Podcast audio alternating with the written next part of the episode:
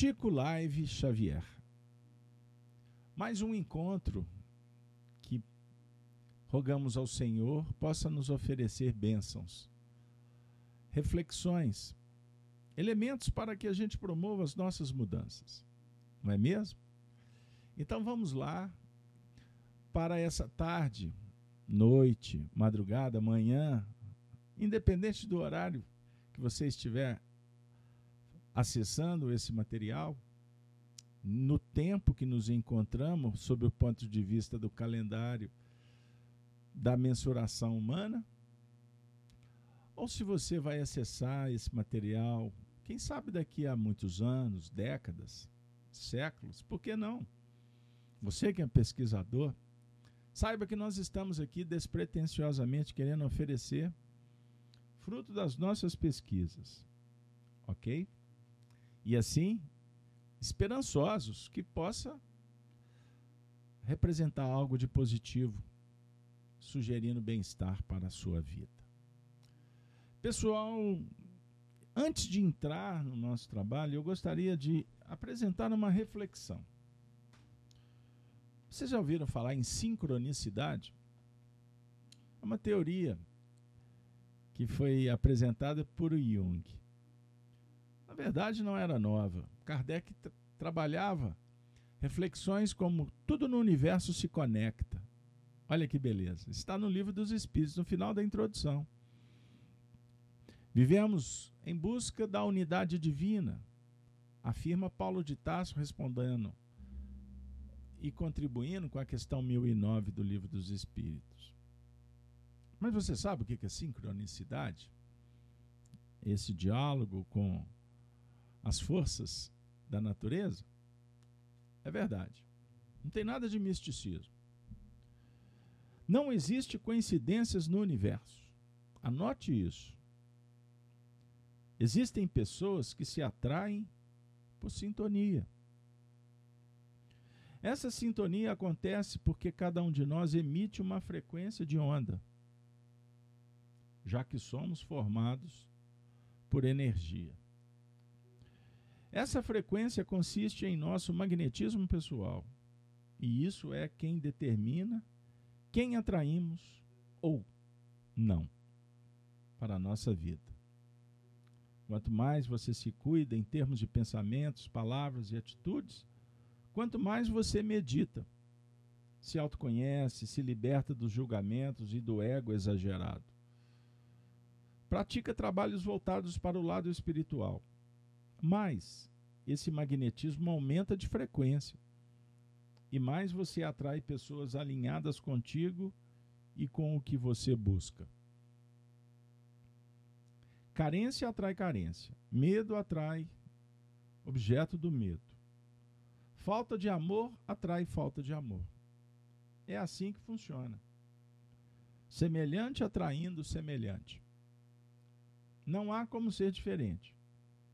Se queremos conectar numa rádio específica, precisamos mudar a frequência dessa, da, do rádio para essa, de modo que o conteúdo da rádio possa ser vivido e escutado. É normal que você ir perdendo amigos conforme vai aumentando sua vibração. E isso se dá porque você deixa de ter muitas coisas em comum. Deixe a vida fluir. Não se apegue ao processo. Apenas viva e sinta ele diariamente. Seja aquilo que você busca no outro e atrairá tudo de melhor para si. Use palavras positivas, largue o vitimismo e a reclamação, assuma a responsabilidade por tudo que te acontece. Nenhuma solução está fora do seu ser. Por isso, é importante os momentos onde silenciamos a mente para escutar a sabedoria interior que todos nós temos. Deus mora dentro de você. Ele não está longe nem separado de ti. O universo é perfeito como é. Nós quem deturpamos a criação divina devido aos padrões de moral criados pelos homens. Resgate seu poder interior, pois somos co-criadores. Assim como Deus propõe, pois Deus é criador. Portanto, minha amiga, meu amigo, não existe coincidências no universo. Existem pessoas que se atraem por sintonia. Então, emitindo frequências de onda, nós estamos reunidos. E nesse espaço bendito, nesse programa, nesta casa de estudos espíritas Allan Kardec, hoje em torno das histórias de Chico Xavier. Portanto, avaliemos as frequências, as vibrações, as ondas que partem da nossa mente, para que a gente possa procurar conhecer a si mesmo e dominar e transformar para o bem geral da nação, para o bem-estar, para qualificar a nossa vida. Desculpem a reflexão inicial, mas para falar de Chico Xavier, naturalmente, nós vamos falar de mediunidade. Nós vamos falar de histórias. Mergulho no passado, projeção para o futuro.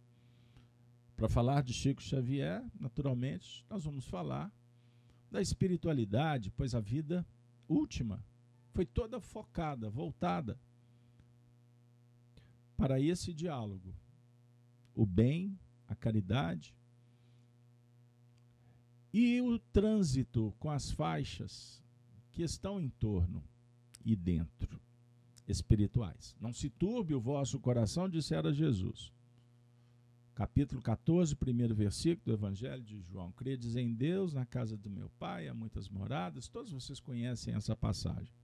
Esquadrinhada, equacionada, estudada por Allan Kardec no capítulo 3 do Evangelho segundo o Espiritismo. Então, nós vamos estabelecer uma morada íntima, nós vamos contar com os recursos da nossa mente, da nossa memória, nossa história, vivências. E vamos passear no tempo. Vamos conhecer um pouco mais do que a vida oferece, oportuniza, que as portas se abram para o bem comum e que eu espero que se você sair de, do nosso encontro se sentindo melhor, objetivo alcançado. Não que vamos oferecer algo de especial, mas só pelo movimento de elevar o padrão mental, espiritual e estabelecer uma relação com os espíritos superiores já é um grande ganho. E eu não tenho dúvida de que a resposta virá. Pedi e obtereis, buscai e acharei, baterei e abrir-se-vos-á. Ufa, bora lá? É o encontro de número 105, o de hoje. Tema: Chico Xavier teria sido a rainha Joana? Chico Xavier teria sido a rainha Joana de Castela e de Aragão? Já ouvistes falar desta rainha que é um mito na história da Castela Velha, Castela Nova, hoje conhecido como a grande região, o reino da Espanha. É verdade. Antes, o que, é que vocês acham de recordarmos os eventos anteriores? Pois bem, amigos, nós vamos citar os alguns. O centésimo evento, Chico Xavier, um coração materno. Estão lembrados? Se você não assistiu, acione a playlist do canal Gênesis e da Rede Amigo Espírita. Todos, todo esse material está disponível gratuitamente. Nesse estudo, trouxemos aspectos do perfil psicológico da atuação espiritual de Chico. E com a sua própria letrinha, que nos foi disponibilizada por Arnaldo Rocha, nosso grande amigo, meio, meio.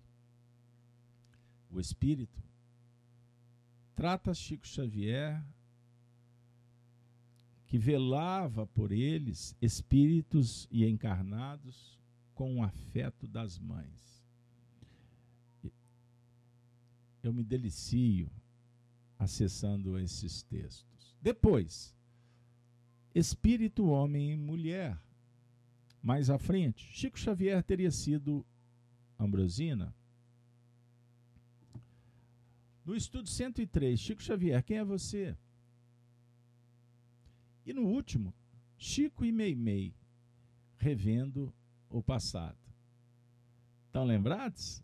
Lemos uma carta da Meimei contando uma história belíssima ocorrida no século XII, século XI, aliás.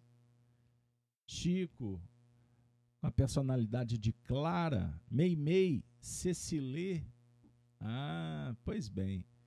E Arnaldo Rocha, Luiz de Bouillon. Aquele cenário das cruzadas. Olha para vocês verem que interessante. E hoje, Chico Xavier teria sido a rainha Joana. Minhas amigas, meus amigos, o nosso trabalho, a partir do ano de 2002, quando nos aproximamos do coração querido de Arnaldo Rocha, e naquela ocasião, formatamos, escrevemos, organizamos as suas memórias, que foram construídas a partir das vivências com Chico Xavier. E nós publicamos o livro Chico, Diálogos e Recordações. Foi um momento de muita sensibilidade, foi mágico. E nós fomos descobrir em Arnaldo Rocha uma grande referência, um grande trabalhador do Espiritismo que foi, sem dúvida, um dos mais próximos amigos de Arnaldo, de Chico Xavier. Pois bem, então nós, sempre que vamos entrar nesses painéis históricos, nós gostamos de dizer o seguinte: que os temas são desafiadores e controversos. Pois há, dentro do próprio movimento espírita, é, uma linha de pensamento que é pautada em crenças e opiniões. Vejam bem. E nosso trabalho, ele não se apoia em opinião. Primeira coisa. Nós temos um compromisso em divulgar fatos, experiências.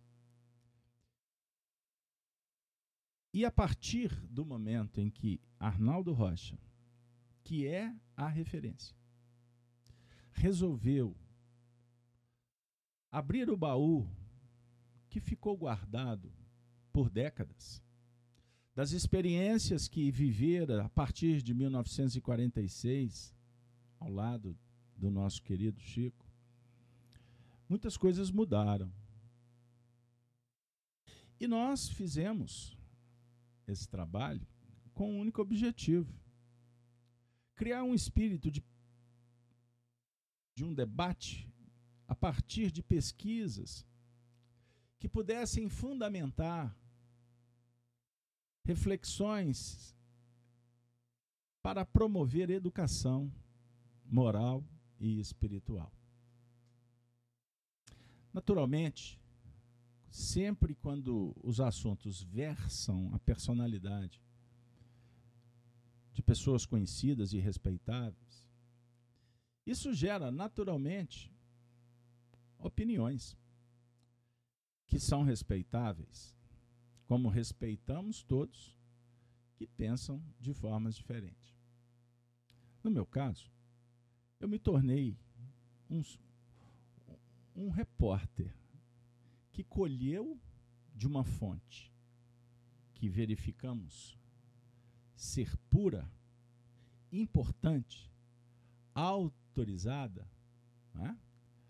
é, e a partir disso nós criamos um movimento de pessoas, procuramos confirmações com figuras respeitáveis também, com um currículo que pudesse nos dar garantia. Uma vez que estávamos entrando num território novo, desafiador e que, por certo, traria situações muito adversas. Mas com o espírito puro, com a intenção mais leal possível, conforme a consciência indicava, nós resolvemos abraçar essa causa. No início, não imaginávamos que poderia tomar o, o tamanho que ela tomou. E, a, e não também sabíamos que o Arnaldo Rocha tinha tanto conhecimento e tinha uma vivência tão especial.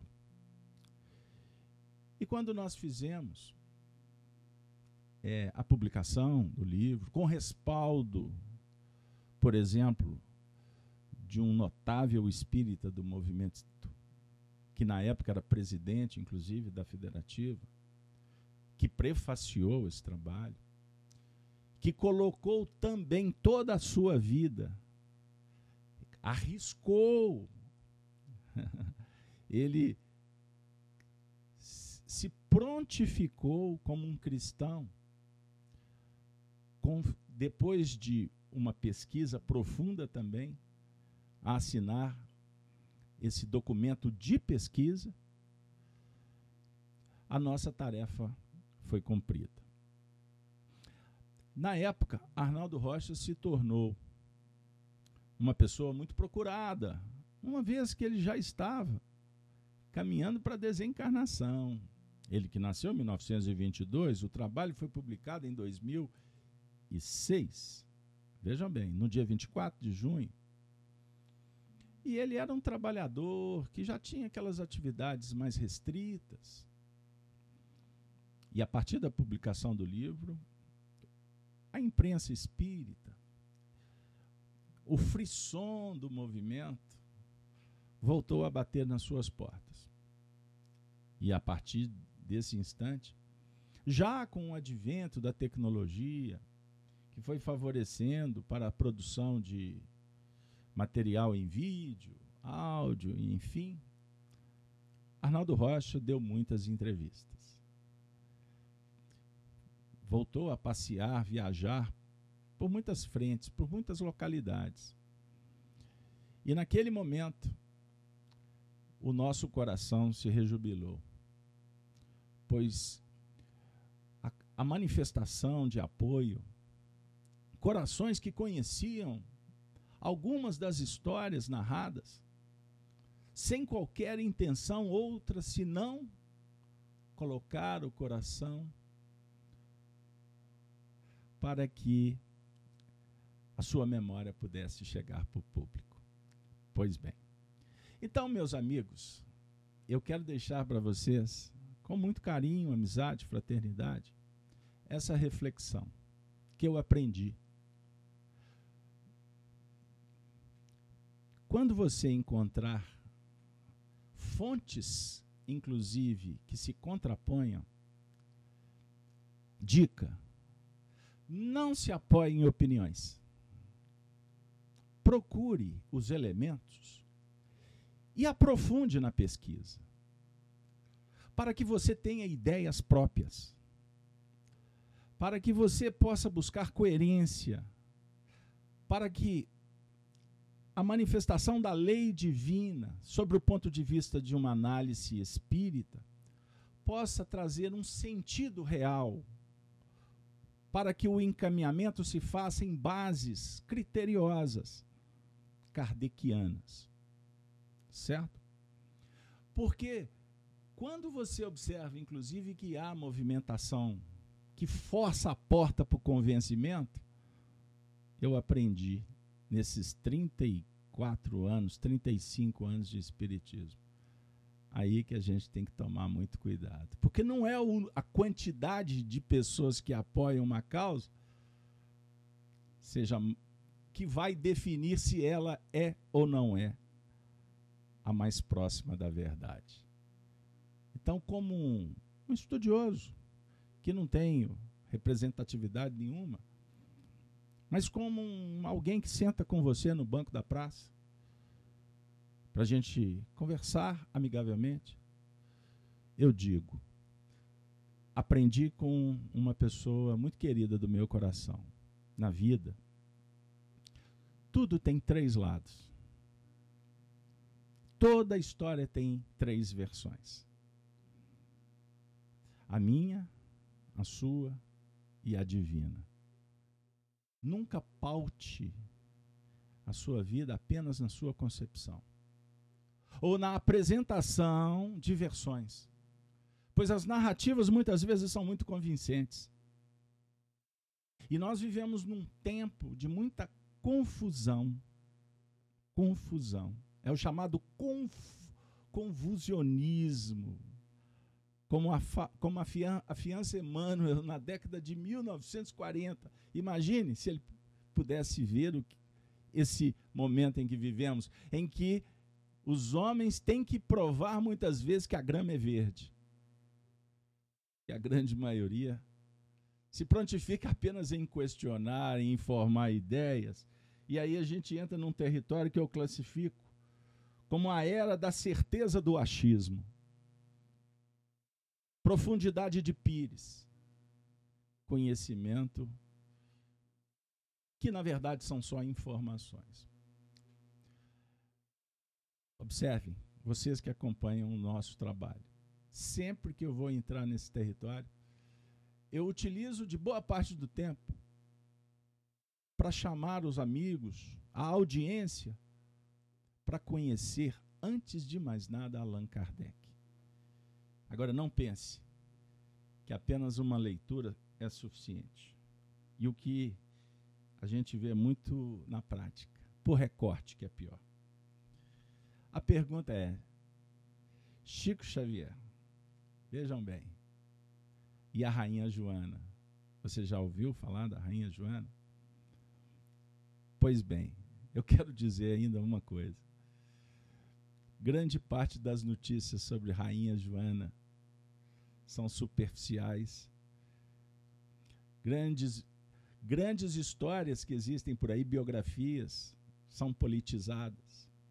E nós cometemos, inclusive, o erro de analisar a história com os erros chamados anacronismo olhar para o passado com os olhos de hoje. Mas as descobertas, a história, com o passar do tempo, ela vai sendo revelada em detalhes até então não conhecidos. Porque muitas vezes, muitas vezes, a gente é, se depara com informações do Wikipedia, de alguém que contou alguma coisa, e ficamos ansiosos. Como agora, quem é a Rainha Joana? Não é a pergunta? Pois bem, quem é a Rainha Joana? Arnaldo Rocha certa feita conosco, na União Espírita Mineira, aqueles diálogos inesquecíveis que nós publicamos no livro Chico Diálogos e Recordações, respondeu uma pergunta que eu fiz com muito carinho. Arnaldo, o que você pensa sobre o delicado preparo do Chico para o seu mandato mediúnico? Ele, que conhecia tanto de Chico, não respondia assim bate-pronto. Talvez respostas bate-pronto será melhor a gente procurar digitando alguma coisa na internet, você vai ter. Então não estamos preocupados em responder rapidamente. Porque eu aprendi com o Arnaldo, inclusive nesse trecho do livro, que a resposta foi dada numa entonação de voz terna e paternal, convidando-nos a que abríssemos os ouvidos de nossa alma. Bem-aventurados quem tem ouvidos de ouvir. Repito, não respostas prontas. Filho, conforme podemos depreender das reencarnações de nossa alma querida, Chico teve o seu labor iniciado no relógio do tempo exatamente há alguns milênios. Não podemos conceber um instrumento tão delicado sendo preparado de um lance para o outro. Ou em pequenos momentos que antecedem uma reencarnação. Chico nos contava suas encarnações anteriores e sua vida íntima, associada à missão que lhe esperava, com o intuito de orientar-nos para o trabalho que nos esperava junto dele próprio.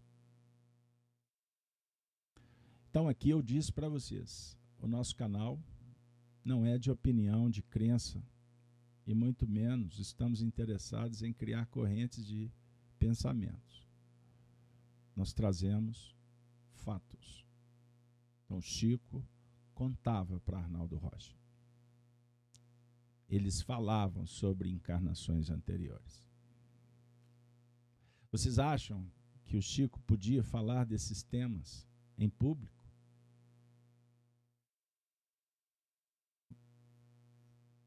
Vocês acham que o Chico Xavier podia reunir, fazer uma reunião lá com um grupo de 10, 20 e abrir o coração para dizer, por exemplo, de uma experiência feliz ou infeliz, porque depende de como nós observamos a narrativa para causar um problema? Não. Ele conversou sobre esse tema com pouquíssimas pessoas. No caso do Arnaldo Rocha, foram anos de diálogos fechados quatro paredes. Gente, vocês, eu vou contar um caso para vocês. Isso era tratado com tanto cuidado que o próprio Chico dizia, Arnaldo, nós não podemos falar muito porque nesse momento existem espíritos em situações difíceis. Vamos mudar de assunto em determinados momentos, estou me recordando desse ou daquele fato, porque está sendo preparado uma atividade terapêutica para cuidar de espíritos que estão presos no tempo. Não era um bate-papo de esquina, tomando refrigerante, jogando conversa para o alto. Por isso é que muitas pessoas no movimento espírita têm muita dificuldade. A gente entende. De aceitar determinadas informações, porque é muito mais fácil você mitificar. E, em alguns casos, criar um sistema enganoso para favorecer poder de A ou B e apoiado em falsas virtudes, querer honrar a memória. Se posicionando muitas vezes como eleito, missionários. É o falso profetismo. Pois bem. Então, nesse trecho da conversa, nós estávamos falando sobre o instrumento mediúnico Chico Xavier. vidas pregressas, associada à sua missão. Kardec explica que o médium, aquele médium ostensivo, aquela ferramenta, inclusive afinada de trabalho, a mediunidade natural, ela não é forjada de uma hora para outra. Geralmente, são experiências que vão sendo alinhavadas, conectadas. O médium de hoje mais equilibrado viveu mediunidade anteriormente.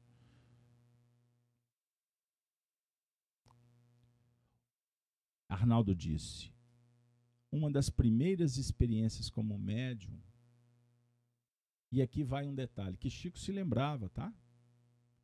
Porque não lembrava de tudo. Ou você acha que ele era um Deus?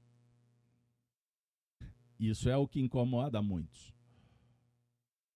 que é mais fácil você trazer o Chico das regiões superiores. como se ele fosse um Deus que viesse do Olimpo para salvar o mundo. Ele sentava do lado dos grandes. E, na verdade, é um atestado de desconhecimento do fenômeno evolutivo e desconhecimento das lutas interiores da humanidade que o Chico Xavier nos revelou, sobre o ponto de vista das suas próprias falas públicas. Que a narrativa muitas vezes quer substituir com falas de que ele escondia por ser humilde. Estudem Herculano Pires. Quantas vezes Herculano propositalmente perguntava para o Chico aquelas perguntas que criam o orvalho da polêmica. Se ele era esta ou aquela personalidade, ele sempre afirmava peremptoriamente que não se sentia, inclusive, digno, digno de falar desses vultos como o de Allan Kardec. Qualquer discurso diferente desse, meu amigo, repito, é opinião, não é informação, pois a informação era dada por ele, que negou muitas vezes, claramente, publicamente, Estamos falando para quem perguntou no chat sobre a obra da minha responsabilidade. Chico, diálogos e recordações, memórias da autoridade moral chamada Arnaldo Rocha, o marido, o viúvo da Meimei, que se materializava através do Chico, do Peixotinho, diante de pessoas confiáveis, sérias, para provar a imortalidade da alma.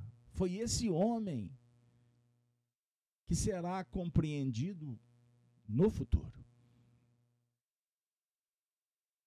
Vou continuar trazendo o diálogo.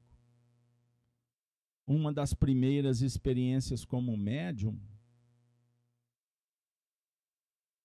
Aconteceu na Grécia Antiga por volta de 600 antes de Cristo.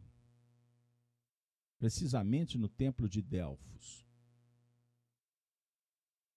Cada vez que eu volto os olhos para essas histórias, como falou Arnaldo Rocha em espírito para nós semana passada, eles vão nos inspirando a alinhavar informações e parece que não acaba as revelações. Essa, esta é a sensação de, de frente ao templo de, de Delfos, na Grécia, existe um monte, Parnaso.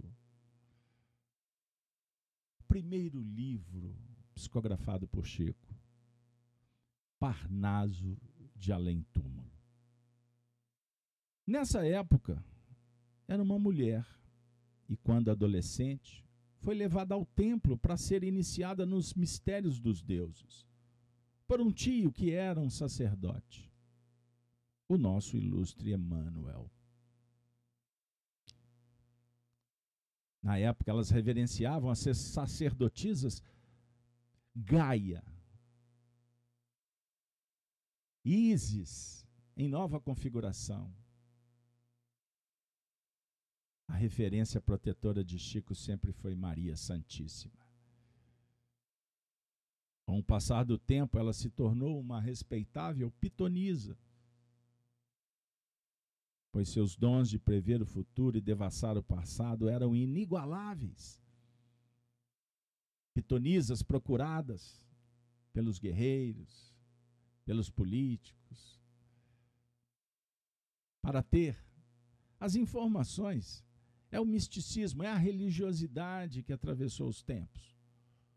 Obviamente, naquele cenário ainda muito primitivo.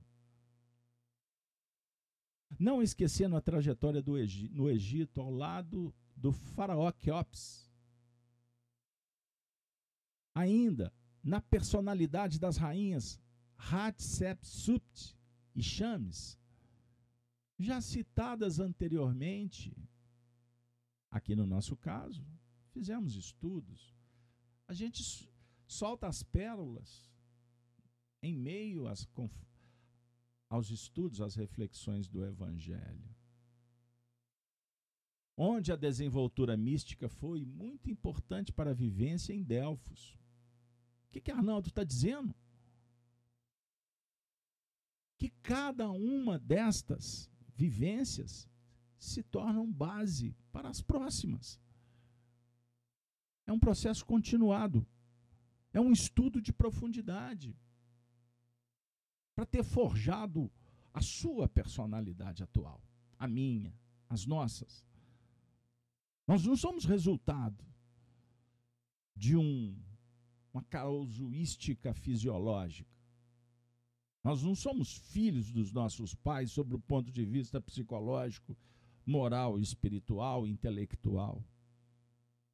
Eles nos oferecem o meio, os corpos, porque eles também são médiums porque a essência da vida não é dos nossos pais, ela é divina. Somos reencarnacionistas, somos evolucionistas. Perceberam?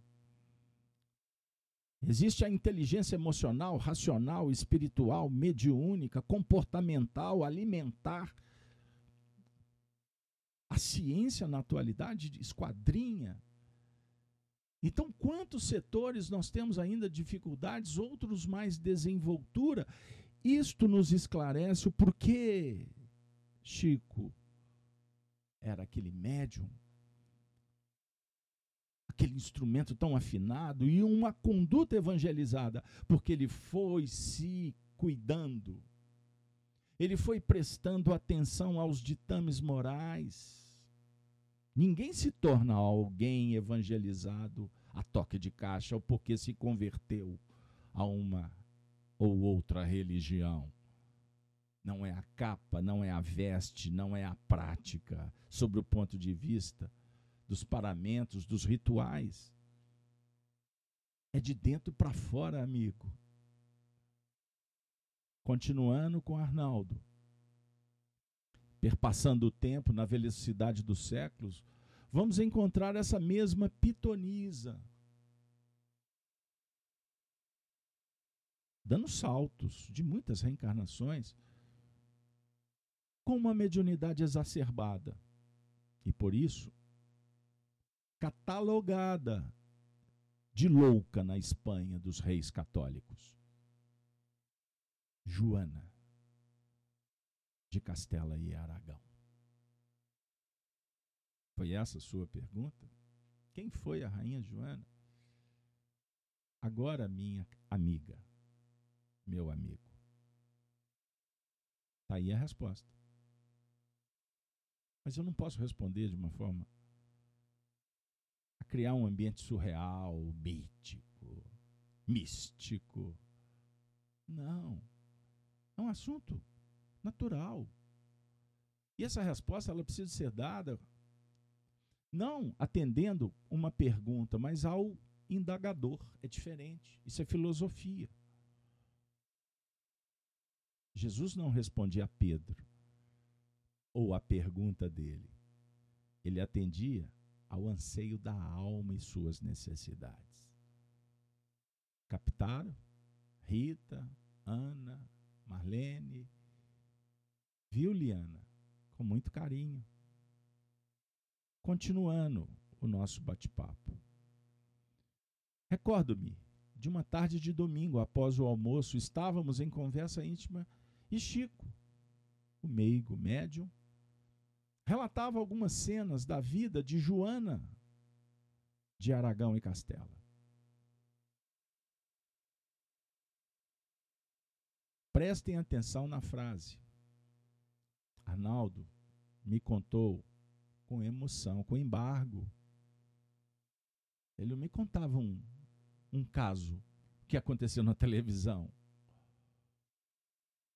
Os nossos encontros eram regados de espiritualidade.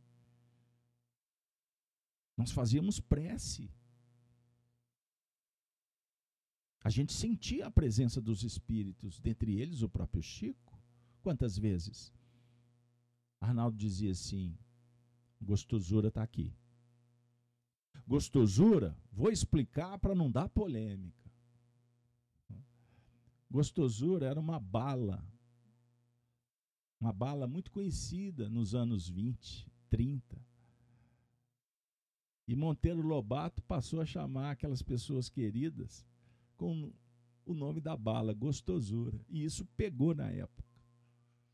Chico chamava Arnaldo de gostosura, ou Arnaldo chamava ele de gostosura.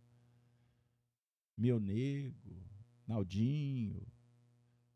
Perceberam? Chico disse: Vejo-a. Vejo quem? Joana. Entre muitos livros. Ela não era muito sociável, devido à sua vasta cultura. Não tinha habilidades com as questões pueris da corte. Gostava das músicas de sua época e tocava alguns instrumentos.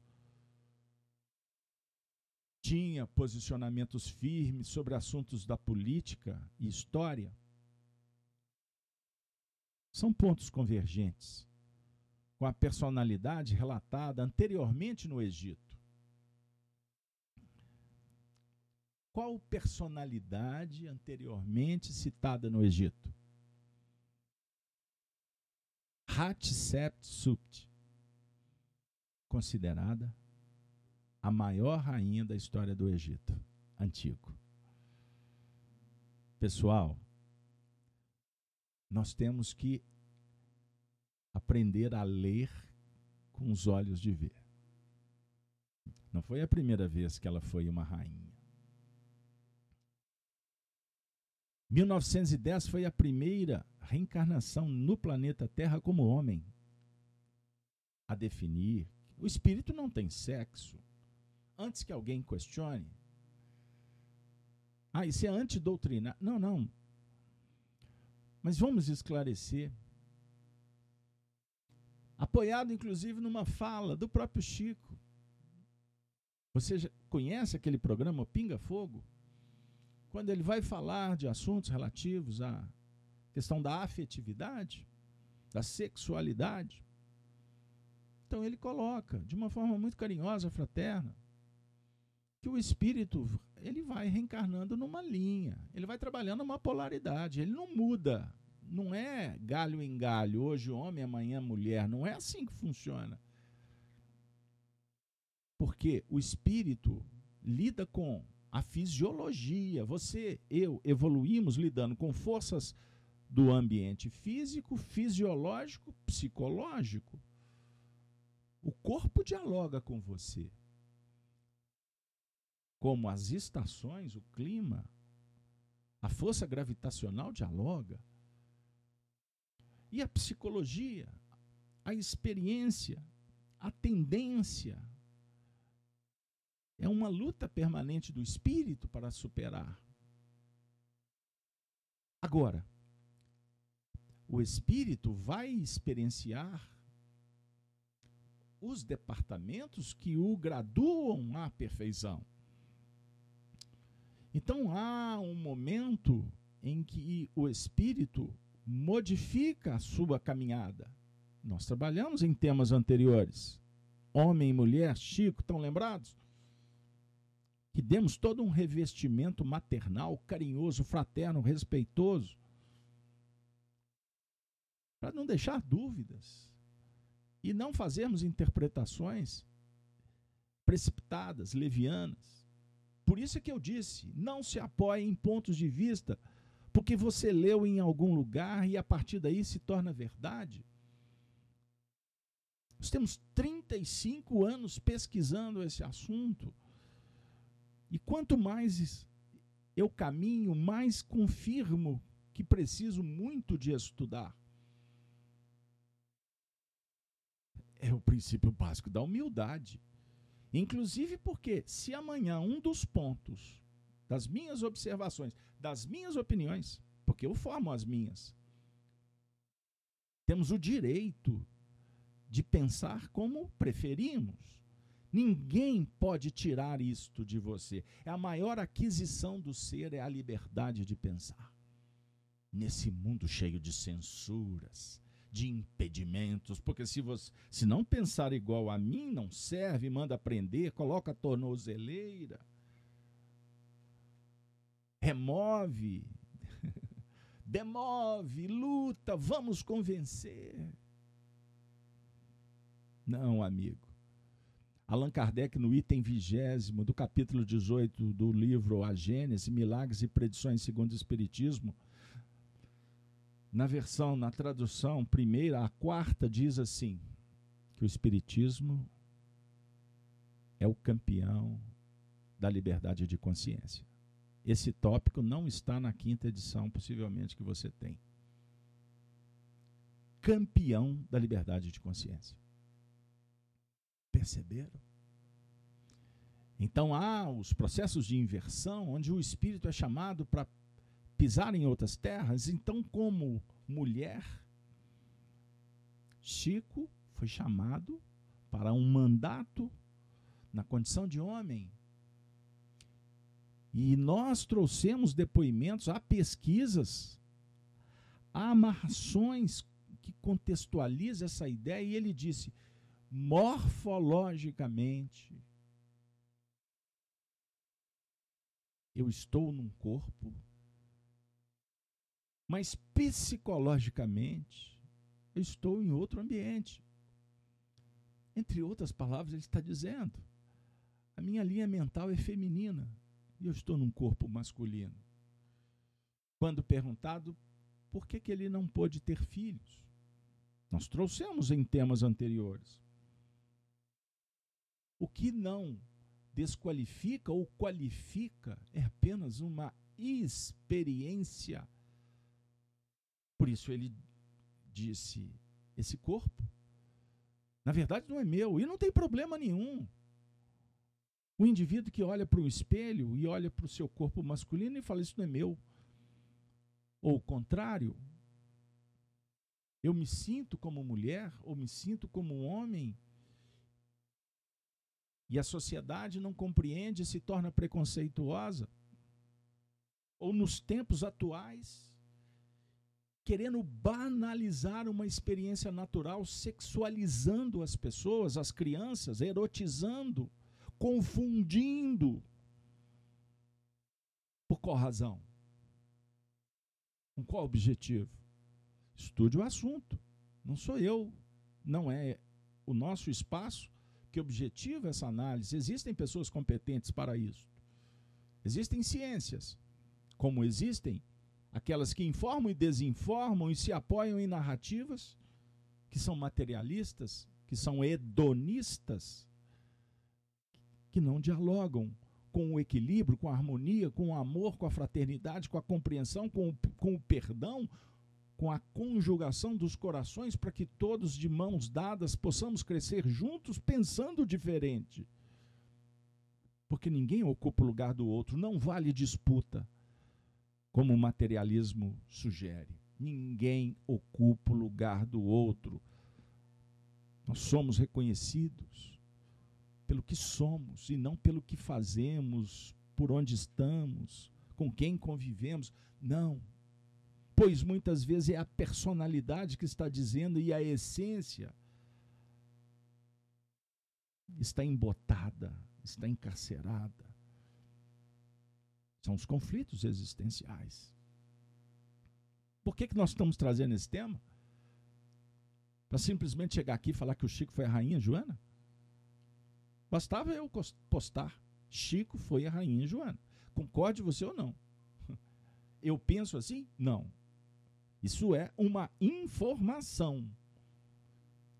Diferente disso, são opiniões que não têm documento algum que prova, inclusive, e ele disse: Mas o que que prova o que Arnaldo nos contou. A lógica, a história, a envergadura moral, a bondade, a folha de serviço, o evangelho. E não lives, likes, seguidores, livros publicados, sites com nomes, ideologias em busca de seguidores, engrossando fileiras, tentando trazer vultos conhecidos para buscar respaldo. Isso não convence ninguém. Porque a verdade, ela é percebida, é vibração, amigo. É sentimento. Eu continuo trazendo o meu amigo Arnaldo. Nesse instante, Arnaldo fez uma pausa porque estava emocionado e continuou a narrativa da história. Meu amigo, Joana era filha da rainha Isabel I de Castela e do rei Fernando de Aragão. Conhecidos na história principalmente por terem patrocinado a viagem do descobrimento das Américas. Conhecido na história por nós, não é? aqui no, no Brasil, pois eles foram protagonistas de muitas coisas. Guerras, declínio, batalha com os mouros, enfim. Sobre a rainha espanhola, encontramos registros históricos que a identificaram pela cunha, alcunha de Joana la Louca por ser ela uma mulher que muito amava seu marido e que, após a sua morte, vagava por Castela seguindo seu féretro, negando-se a enterrá-lo. Na realidade, Joana não era louca. Ela lutava pelo seu amor acima das convenções políticas e religiosas e tinha uma sensibilidade mediúnica muito ostensiva. Por isto, a sua visão psíquica lhe permitia ver o espírito de seu marido, o que reforçava a não aceitação de sua morte. Essa história traz aspectos inesquecíveis. Tal drama foi traduzido em peças teatrais que fizeram muito sucesso livros, tornando-se muito mais tarde um filme intitulado Loucuras de Amor. Luciano da Versátil adquiriu esse livro, esse filme. Inclusive, levou algumas cópias para Arnaldo Rocha. E nós temos aqui uma delas presenteadas por ele loucuras de amor. Vou continuar porque agora vem uma parte muito especial. Na época em que a fita chegou ao Brasil, era fita, viu gente? Chico e eu nos encontramos por motivo de trabalho. E por ocasião da estreia, convidei o amigo para irmos ao cinema. Agora eu vou contar um detalhe que não está relatado. Eu vacilei. Esse ponto foi extraordinário. Arnaldo já sabia da história da rainha Joana. Porque, diga-se de passagem, o Arnaldo estava naquele contexto da época. Então, esse tema já, já era até conhecido do grupo. Clóvis Tavares sabe da história. Wallace, tantos outros que eram estudiosos e que tratavam os temas com respeito, tirando lições e promovia as reflexões evangélicas, morais, enfim. Arnaldo nos contou que ele convidou Chico para assistir o filme para lhe fazer uma surpresa. Então, quando eles chegaram próximo do cinema, Arnaldo propôs que Chico fechasse os olhos. e que só abrisse quando eles estivessem lá dentro da sala de cinema. E assim Chico respeitou. Eles eram amigos sinceros e honestos. Que saudade lembrar de Arnaldo me contando essa história. Continuando. Durante a exposição das cenas, ele chorava de descer lágrimas. Eu não sabia se consolava o Chico ou se assistia às cenas projetadas na tela. Fiz então uma brincadeira com ele. Está se vendo aí, Chico? Obtive uma resposta amargurada. Ao, ao término do filme, eu conto a história. Foi nessa ocasião que ele iniciou as narrativas de suas recordações que ensejaram muitas lições a todos os que o escutaram. Arnaldo, interrompi a narrativa. Você relatou no último encontro que Felipe Hermoso, após o desencarne, marido de Joana, retornou para a reencarnação logo em seguida, na própria corte da Espanha. E que Joana Chico também ficou pouquíssimo tempo no mundo espiritual, voltando ao solo da França. Esclareça para nós se esse assunto foi debatido pelos amigos para sempre com Chico. Ele respondeu com um sorriso. É muito apropriada a temática da evolução espiritual em nível individual e coletivo. Fizemos sim essa pergunta ao senador, o nosso querido Emmanuel, que nos atendeu prontamente com significativa resposta. A esteira do tempo vergastava propostas de imediata definição no ajuste do destino espiritual da coletividade aqueles momentos da história não permitiam à coletividade recalcitrante saborear as benesses do mundo espiritual. Ao contrário, indicavam a necessidade do mergulho na carne para a vivência dos ensinos oferecidos pelo Divino Mestre Jesus e que vinham sendo barateados nos ervos da insensatez.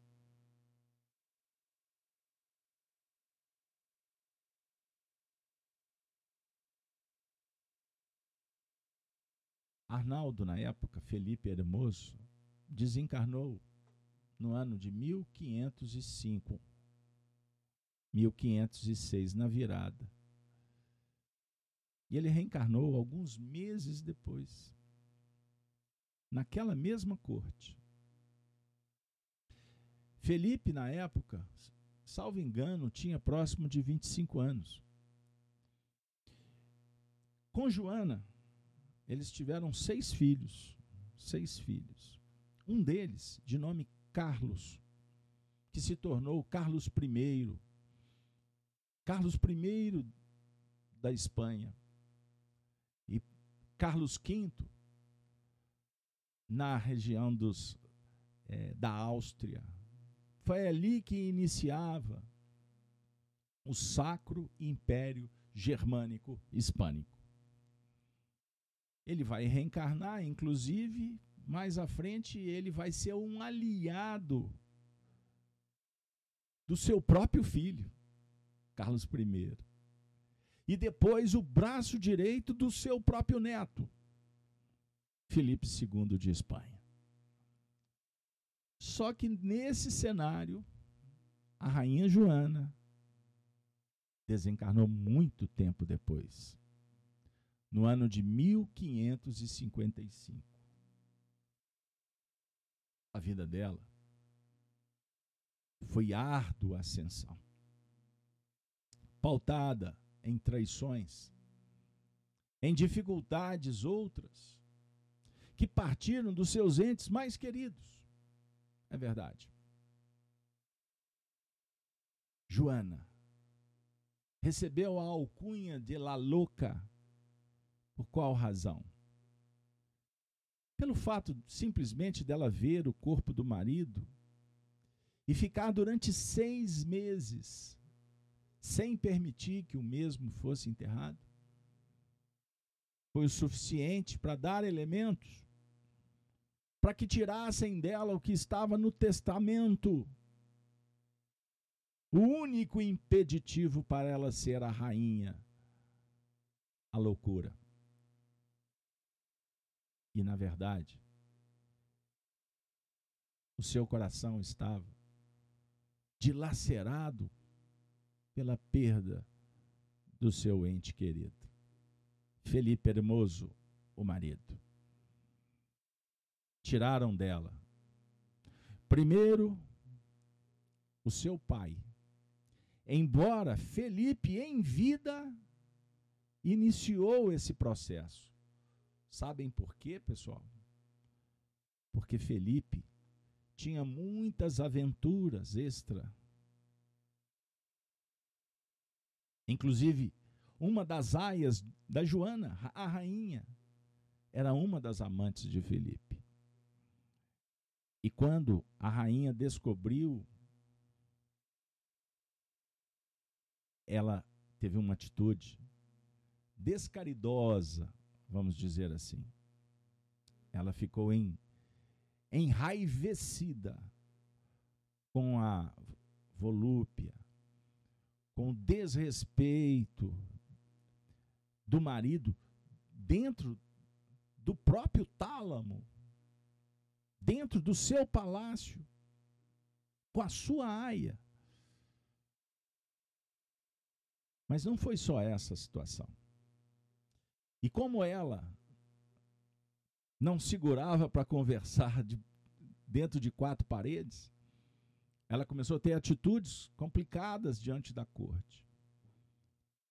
Então Felipe, para se justificar, e com os interesses materialistas de tomar o poder do pai, face a desencarnação da mãe de Joana, Isabel de, Arag de Castela, ele começou a se movimentar politicamente para tirar Joana do cenário e ele assumir sozinho o poder.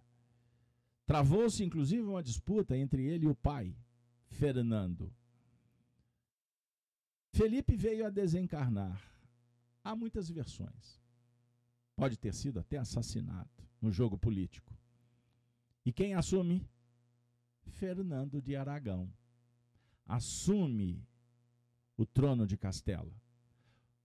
Portanto, como pai, Joana poderia ser o único obstáculo para Fernando conduzir os destinos da Castela. Então ele favoreceu para que Joana fosse retirada e aprisionada na região, num castelo de Tordesilhas. Posteriormente, o filho, com a morte do pai, Carlos, Carlos I, conhecedor da história e sabendo que sua mãe era idolatrada pelo povo e que se ela saísse do claustro, do cárcere, ele perderia também a condição de reinar? Se fez indiferente. O orgulho, conforme narra Linda Carlindo, o orgulho, uma questão de orgulho. Adquiram essa obra, vale a pena. Ele mantém então a mãe presa. Pessoal, a família visitou Joana em Tordesilhas, como o neto Filipe II, por duas vezes. Duas vezes. Quando o neto assume o trono, ele faz essa segunda visita. Houve um movimento dos comuneiros que tentaram libertar Joana, mas foi abafada. E nesse movimento, alguns dos espíritas que fizeram parte desse seleto grupo de Pedro Leopoldo, como Clóvis Tavares, que tinham ligações do passado espiritual com Joana, tentaram, pois sabiam que a trama, a urdidura era trevosa, mas não tiveram força política e foram derrotados. Joana desencarna Vejam bem, em 1555, nós estamos falando que ela ficou presa em torno de 49 anos, longe da sociedade, da família. Num determinado período, ela foi torturada. Foi tirado dela a noção do tempo. Ela não sabia se era dia, noite, em que época do ano. Ela sofreu na mão de um sistema partidarista, imediatista, materialista, preconceituoso. E nós gostaríamos de convidá-los para refletir mais um pouco sobre a história de Joana e, quem sabe, podermos traçar alguns paralelos com a vida de Francisco Cândido Xavier, 500 anos depois. Para quem sabe a gente poder amarrar algumas, alguma, alguns pontos em tese coincidentes, mas sugerindo a construção de uma ideia e naturalmente chamando cada um de vocês, cada um de nós, para estudar a própria história. E quem sabe, aprendermos as lições com Jesus e superarmos os óbices do caminho, com humildade, com bondade no coração, com amor, com fraternidade. Nós vamos para encerrar o nosso encontro com Arnaldo, Chico, Meimei, nesse cenário de espiritualidade, trazer para junto Emmanuel. Quando no livro Abrigo, através de Chico, nos oferece uma página intitulada Bem Sofrer. E ele fala assim: aprendendo a sofrer, mentaliza a cruz do Mestre e reflete. Ele era senhor e fez-se escravo. Era grande e fez-se pequenino. Era a luz e não desdenhou a imersão nas sombras. Era o amor e suportou o assédio do ódio. Quem o contemplasse do pó de Jerusalém, no dia da grande flagelação, de certo identificá-lo-ia à conta de um delinquente em extrema penúria. As pregações dele haviam encontrado a sufocação do sinédrio.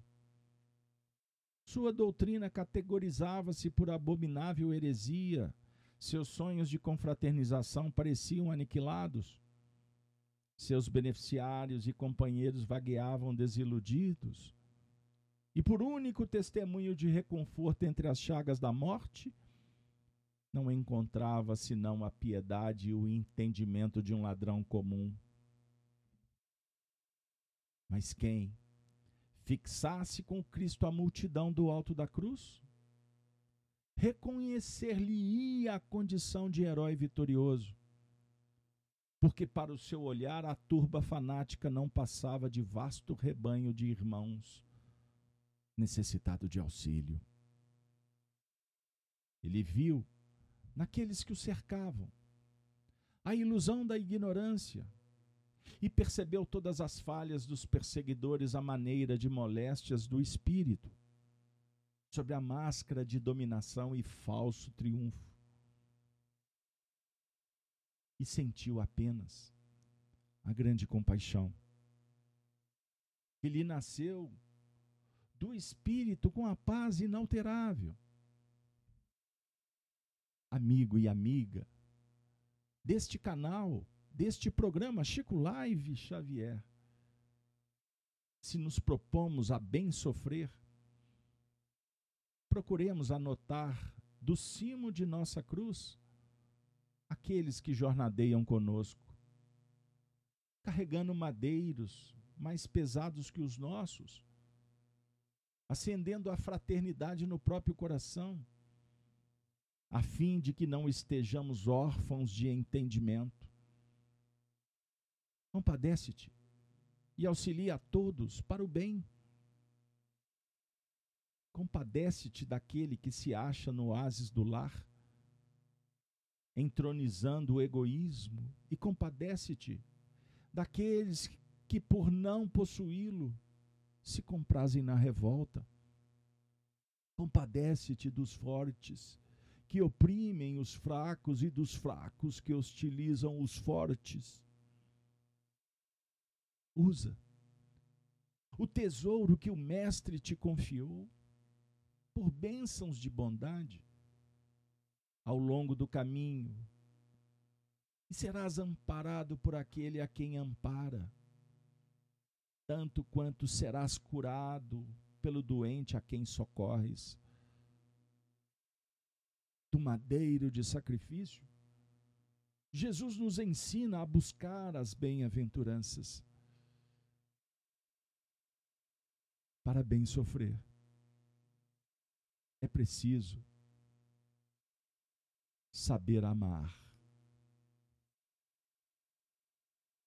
E amando qual Cristo nos ama, encontraremos na terra ou no mais além a luz interior que nos reunirá para sempre.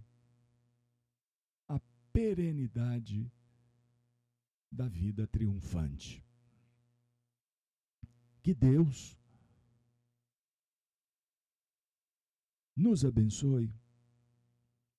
Que os amigos espirituais nos inspirem nesta jornada, nesse estudo, nesta fraternidade.